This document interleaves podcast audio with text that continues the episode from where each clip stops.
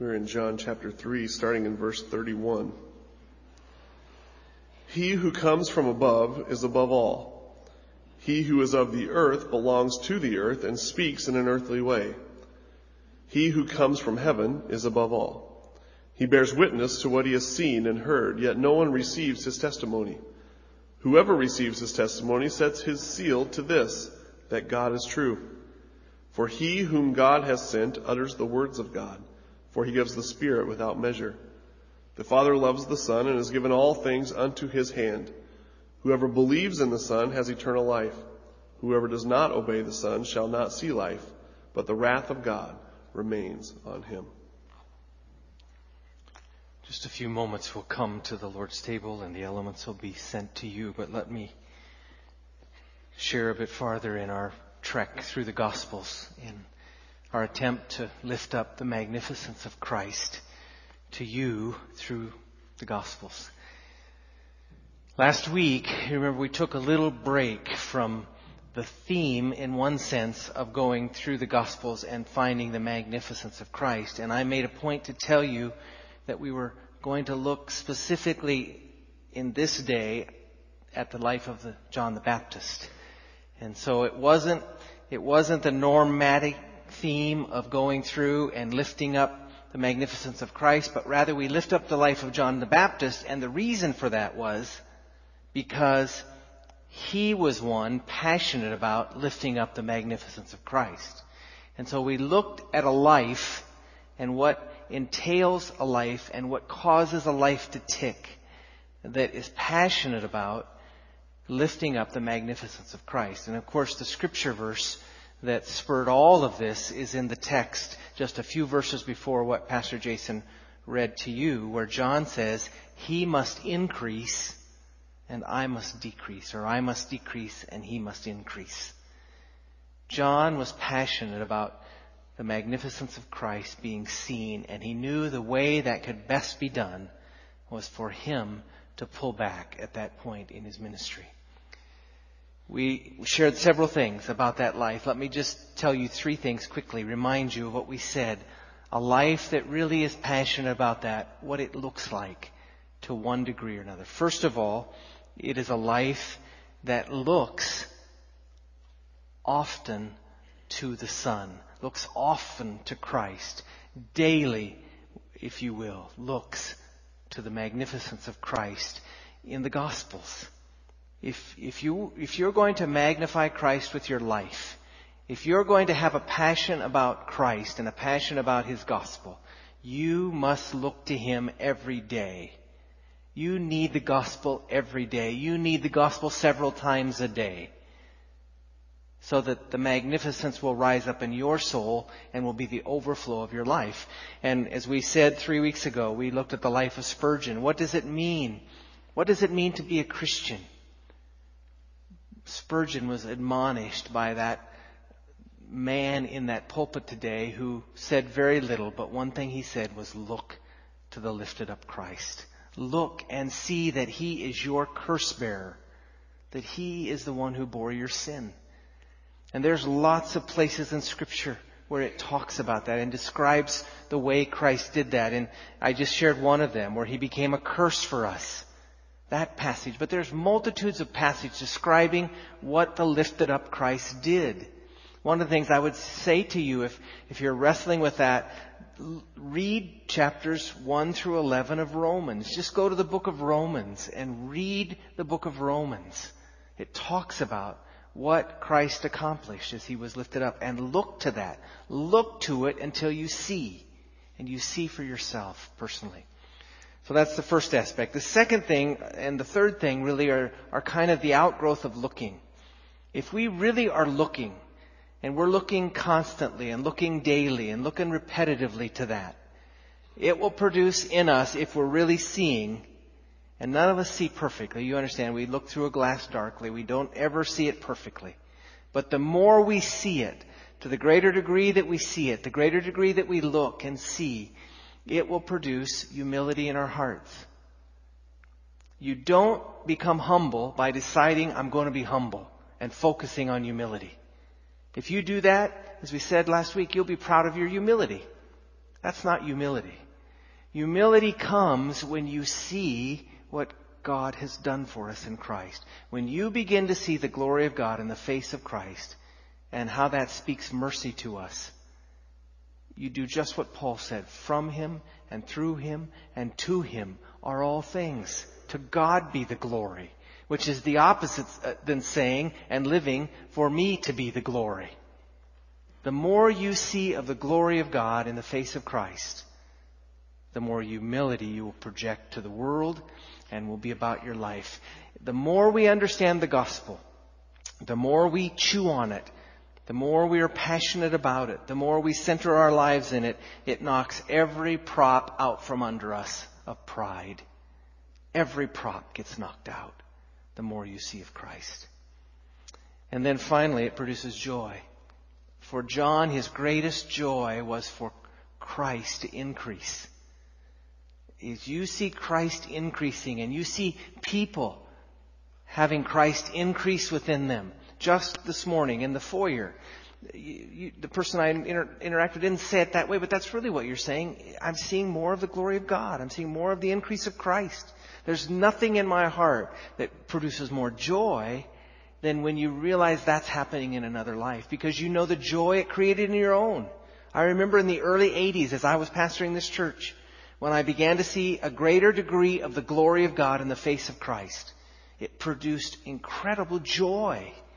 And when you've once experienced that joy, your greatest joy is to have others. In fact, your joy gets doubled when others experience that joy. So that's what the life of one who magnifies Christ looks like. Now, John goes on here and talks a little more about why he must decrease and Christ must increase. And, and in essence, what he's saying is, that's what's going to happen. He must increase. He must. And really what he's saying is he will. He will. We're only participating in what is going to happen. He will increase till one day every knee shall bow and every tongue confess. Every tongue. Every knee. He must increase. It is not optional in one sense. He will increase. And then he says why. He tells us in this passage this morning why he will increase. But before I read that, I want to read to you something that I clipped off the internet. It's a, it's a blog that I just recently have looked at a little bit.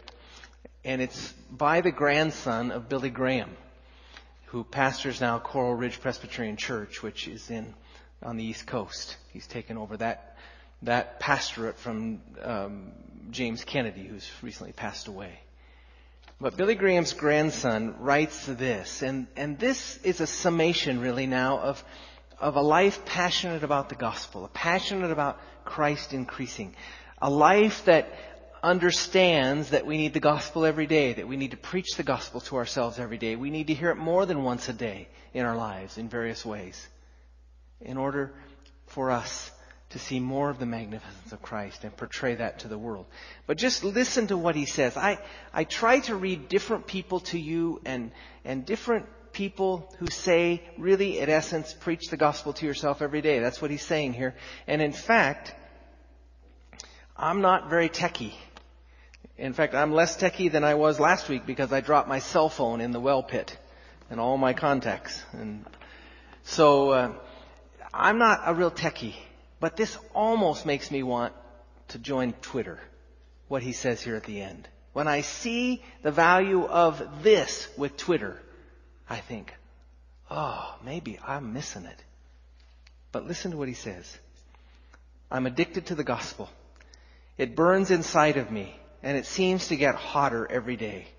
I can't stop thinking about it, talking about it, writing about it, reading about it, wrestling with it reveling in it, standing on it, and thanking God for it. For better or for worse, my focus has become myopic. My passion has become singular. Lesser things don't distract me as easily. I'm not as anxious as I used to be. I don't fret over things as much. I'm more relaxed. What others think of me, either good or bad, doesn't matter as much as it used to. I'm enjoying life more. The pressure's off. I actually think I'm beginning to understand the length and breadth of the freedom Jesus purchased for me. Jesus plus nothing equals everything. The gospel is daily becoming for me more than a theological passion, more than a cognitive reality. It's becoming my functional lifeline. And it's this rediscovery of the gospel's power that is enabling me to see that because Jesus was strong for me, I'm free to be weak. Because Jesus won for me, I'm free to lose. Because Jesus was someone, I'm free to be no one. Because Jesus was extraordinary, I'm free to be ordinary. Because Jesus succeeded for me, I'm free to fail. This is beginning to define my life in a brand new, bright, and liberating ways. I believe God wants this liberating truth to define your life as well, and the life of the church corporately. And I, I agree with him. There is a movement. There is a movement in our land to let the gospel define corporate church life in congregation after congregation after congregation. Folks, we have lost the gospel and we're finding it again. The church is finding the gospel again. Because I'm telling you right now, when you begin to understand that everything you need and long for in Christ you already possess, it enables you to live a life of scandalous freedom, unrestrained fearlessness, and unbounded courage. When you don't have anything to lose, you discover something wonderful. You're free. Nothing in this broken world can beat a man who isn't afraid to lose. And when you're not afraid to lose, you can say crazy, counterintuitive stuff like, to live is Christ and to die is gain. That's pure, unadulterated freedom, but it's scripture. To live is Christ and to die is gain. That's not lip service Paul is making there. He means it because the gospel so possessed Paul's life and now Tullian's life. And this is what he says about Twitter. This is why I tweet as much as I do. I'm processing the gospel all day long in 140 characters. Therefore, from time to time, I post some of my most recent tweets to show you how God is working the gospel deeper into me and what I'm learning. Twitter has become for me an online personal journal. I hope you can benefit from the things God is teaching. Now, there are lots of things that aren't worth twittering about. And you can get you can get obsessed with Twitter in the wrong ways. And you can just find the latest technique of technology and get distracted from what's really important in life. But twittering in 140 characters or less about the gospel, that's using it for God's glory, I think. Listen to some things he says. The banner under which Christians live reads, It is finished. Another Twitter. Since a Christian's value and identity is anchored in Christ and is not anchored in being right, the gospel frees us to admit we're wrong. The gospel frees us from trying to impress people and prove ourselves to people and make people think we're something that we're not. The gospel frees us to realize that while we matter, we're not the point. Doing will become instinctive and spontaneous only when our hearts become deeply gripped by what's been done. Only the gospel can liberate us from the miserable, unquenchable pursuit to make something of ourselves by using others. Because everything we long for, we already possess in Christ. We're now free to love people, not use them. And then one last Twitter. Christian, the level of passion with which God loves you is not determined by the level of passion with which you love Him. The Son's passion for you secured the Father's passion for you. And on they go, I'm sure. But that's what we mean about the gospel. It's multi, it's multi-dimensional in the ways in which the Bible expresses it to us. It's one thing, it's one point, it's not multitude of points, it's one point, but different ways and different angles we look at it and see it and hear it and different metaphors are given to describe it. But I pray God will help us to be like John the Baptist, who I think in his, in his era was one who would have known what it meant to preach the gospel every day because the gospel was Christ. And He must increase. And I must decrease. He must increase in our lives if we're going to live out this life of faith. Now, this is the must part of that in this text. And quickly we'll look at this and then we'll move to the table. He must increase because of these reasons. There's really four reasons I pulled out of this text. And it begins at verse 31. Four reasons why he must increase. First of all, in verse 31, look at it there. It says, He who comes from above is above all. He who is of the earth belongs to the earth and speaks in earthly ways. He who comes from above is above all. In other words, what I think John is saying there is, I can't save you. The reason he must increase is because I'm from the earth. I'm a son of Adam. And I can't save you. My life will not save you. There's only one who came from heaven, and that's Christ. And He is the one you must look to to be saved. Only Christ can save you. If you're following a person and he says nothing about Christ or Christ is minimized in what he says, it won't save you. Only Christ can save you. That's why John was passionate about magnifying Christ. He knew nothing in his baptism save people. It was whom his baptism represented Christ. That's what saves people. The one from above. I say to you this morning, the only thing and person who can save you is Jesus Christ. Don't make it harder than it is, but don't go around it. it. it's not, it's not something other than Christ. It's not something added to Christ. It is Christ. You must look to the lifted up Christ. That's what saves us.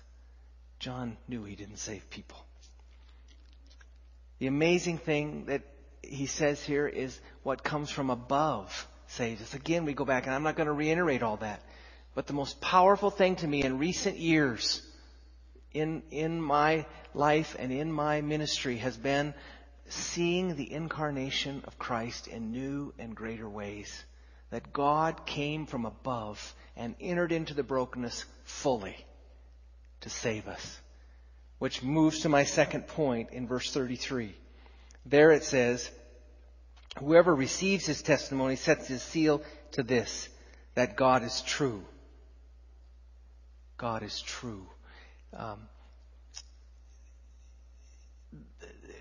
he who looks to this and sees this and, and affirms this, that, that this life comes in Christ, is affirming that God is true. If you've seen Christ, you've seen God. If you've wondered what the heart of God the Father is like, look at the heart of God the Son. If you have bought in the lie that in the Old Testament we have one God, in the New Testament we have another God, you're deceived. The Bible says if you look to this Christ and all that the scripture says that he is, you see God. This one came from above. God entered in. Fully God entered in to be fully man into the brokenness that's the gospel. He came into the brokenness to redeem us from the brokenness. And the scripture says, whoever receives his testimony sets his seal to this, that God is true. Young people and old people alike today, the lie is there's no truth. You can't, or if there is a truth, you don't know which one to choose from. Which truth is the right truth? Which truth is the truest truth? The Bible says here, Jesus is the truest truth. And you will only know that, interestingly, as you affirm the truth. There's something about standing on the sidelines and saying, I want to know what's true. I want to know what truth is. And as soon as I know what truth is, then I'll embrace that truth. But the problem is, you can't know this truth till you receive this truth. Till you receive Christ as the truth. And as you do, you begin to affirm that truth that is true. So this morning, He's going to increase. He's going to increase because He's the only one who can save us, because He comes from heaven. And he can, He's going to increase because He's true. It's true. There's nothing going to stop this truth. And so this morning, the admonition and the, the testimony is that many see his testimony, but they don't receive it. But those who receive it find it to be true. If you're standing on the sidelines today and have bought in the lie that there's no truth, receive this truth, and God will confirm to your heart it's true. Thirdly, the scripture says in verse 34, he must increase because he utters the words of God in verse 34. For he whom God has sent utters the words of God, for he gives the Spirit without measure. That's an amazing statement that Jesus utters the words of God. It's an, a reiteration, really, that if you want to know who God is, look at Christ, because he utters the words of God, utters the words of the Father. And interestingly, it says he gives, and when it talks about he giving, it's talking about God the Father. God the Father gives to the Son the fullness of the Spirit, the, the Spirit without measure. All of the Spirit goes there. The sense, and that whole connotation is in the Old Testament, you, you read different times that the Old Testament prophets received a, uh, received a, a, a measure of the Spirit. They had a measure of the Spirit. And so there were lots of voices that came pointing to this one, Christ, who had a measure of the Spirit. But not the fullness, not the full measure of the Spirit. This one, John declares, has the full measure of the Spirit. This is the one that all the others were pointing to. This is the one to look to. He is the one who utters the words of God, utters the truth. And so he must, yes, he will increase because he's the truth. And then finally, in verse 35, it says this The Father loves the Son and has given all things into his hand. The final thing that we see here is Jesus must increase. He will increase because the Father trusts him. The Father trusts him completely. The Father trusts the Son. It says that He gives all things into His hand. He loves Him and gives all things into His hands. Salvation rests in Christ. Truth rests in Christ. You want to see God? Look to Christ. Don't look all around. Don't buy the lie of other things. Look to Christ. He must increase. He will increase because all of those things are true. He's the one who came from heaven. He's the only one who can save. He's the only one who can save. He's the only one who's true. He's the only one the Father trusts to do that work. Now, the question is, what's our response to that? Because it says here in the scripture, whoever believes in the Son, all of that about the Son, has eternal life. And whoever does not obey the Son shall not see life, but the wrath of God remains on him. What does it mean when it says, whoever believes in the Son has eternal life, whoever does not obey the Son? That seems to change wording, doesn't it? But to believe in the Son, to believe in Him, is to trust that He is all that it just said. To believe is to trust. And so another word for, for not obeying is not to trust that this is true. All this that's been written is true. Romans talks about the obedience of faith. Oh, don't, don't get hung up by obedience. The obedience it calls for here, the disobedience it calls and talks about here, is a disobedience that fails to acknowledge the truth and look to the truth.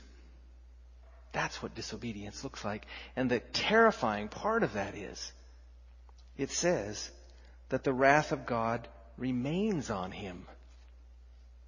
If you are not looking to the Son today, if you're not looking to the lifted up Christ, and you're looking someplace else,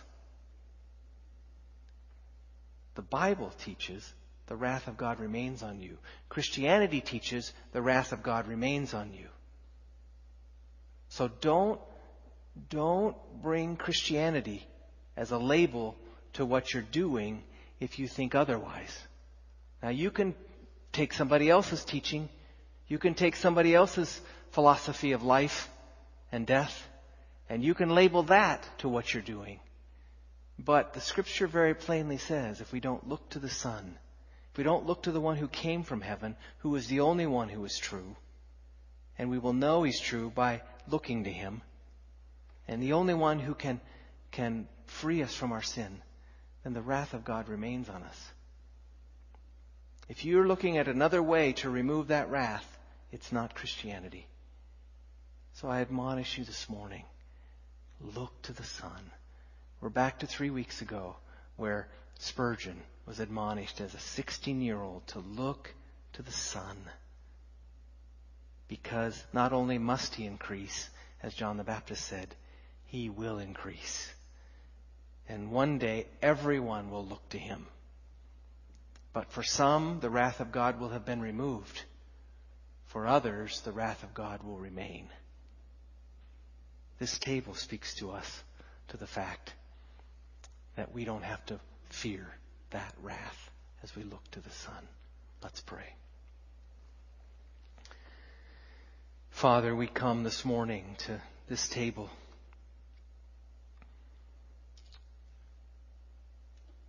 And we do it as we look to the Son. It points us to the Son who's been lifted up to be a curse bearer for all who look to him.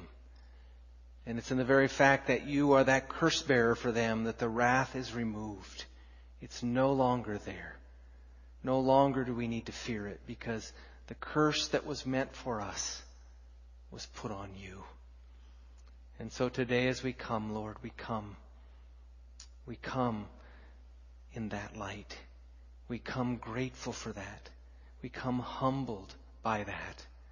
And we come more determined than ever to double our joy by telling the world about the increasing Christ.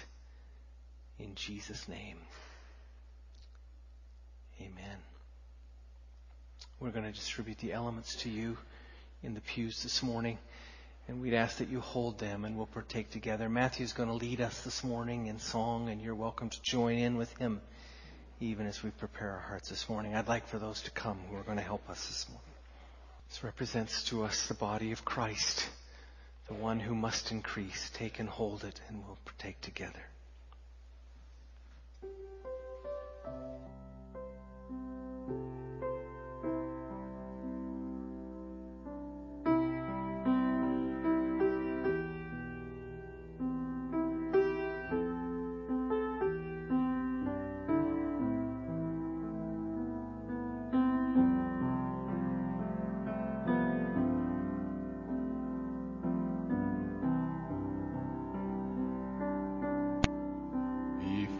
The throne of God above, I have a strong, a perfect plea, a great high priest whose name is love, whoever lives and pleads for me. My name is graven on his hands, my name is written on his heart. I know that while in him he stands, no tongue can bid me thence depart. No tongue can bid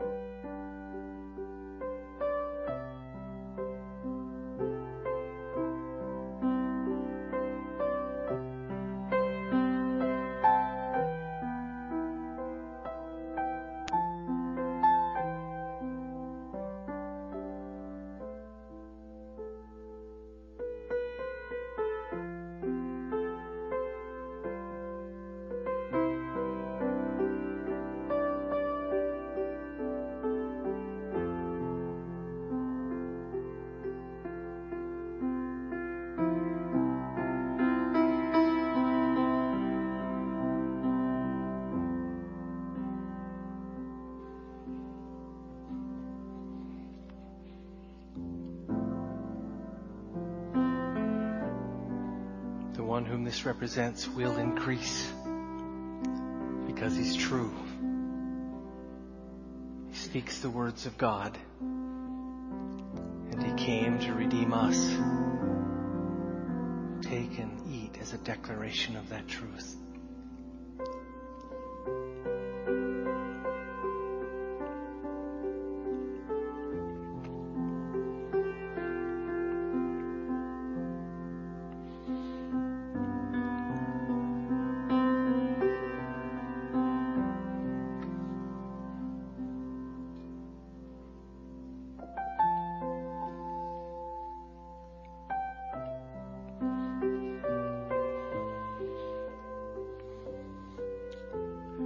One who came as truth, came in flesh and blood.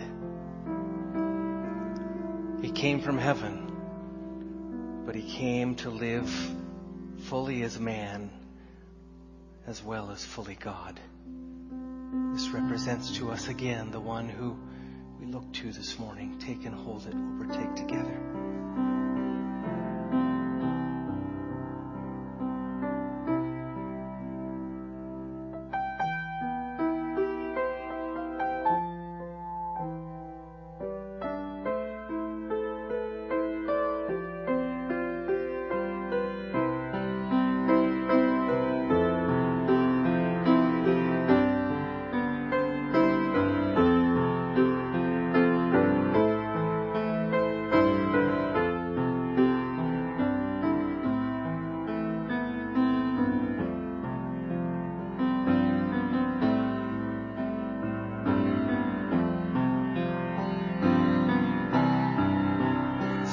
Tempts me to despair and tells me of the guilt within.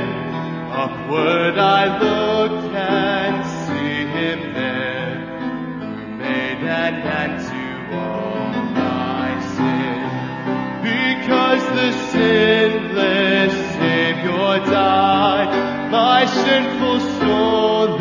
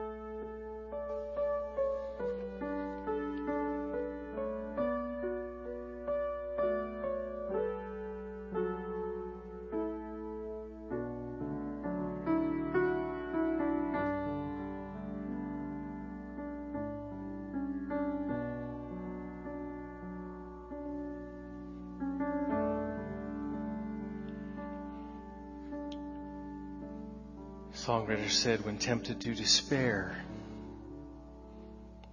what does he do?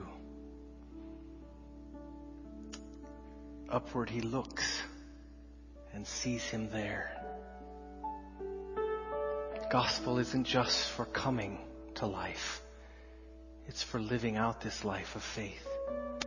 We need the gospel every day. That's why I think Jesus gave us this ordinance and he said, do this in remembrance of me. He knew it wasn't a one-time thing. It wasn't a one-time experience in the sense of being lifted up. We need to see Him lifted up continually in our lives. You need it. I need it. Take and drink and throw away that despair this morning.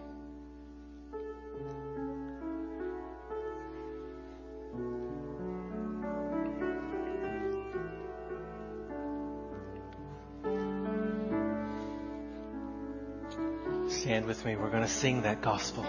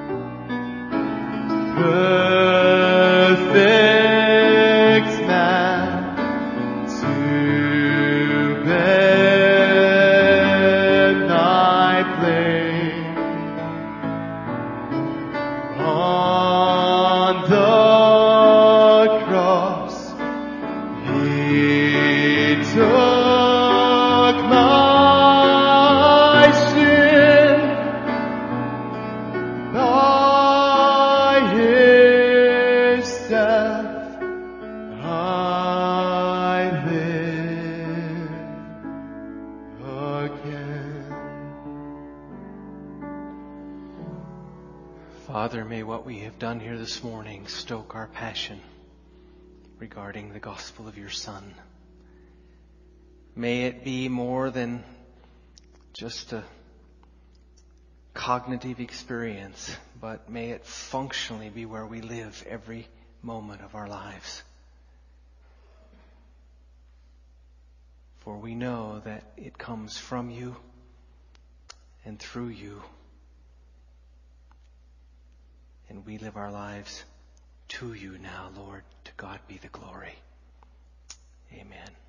God bless you. You're dismissed.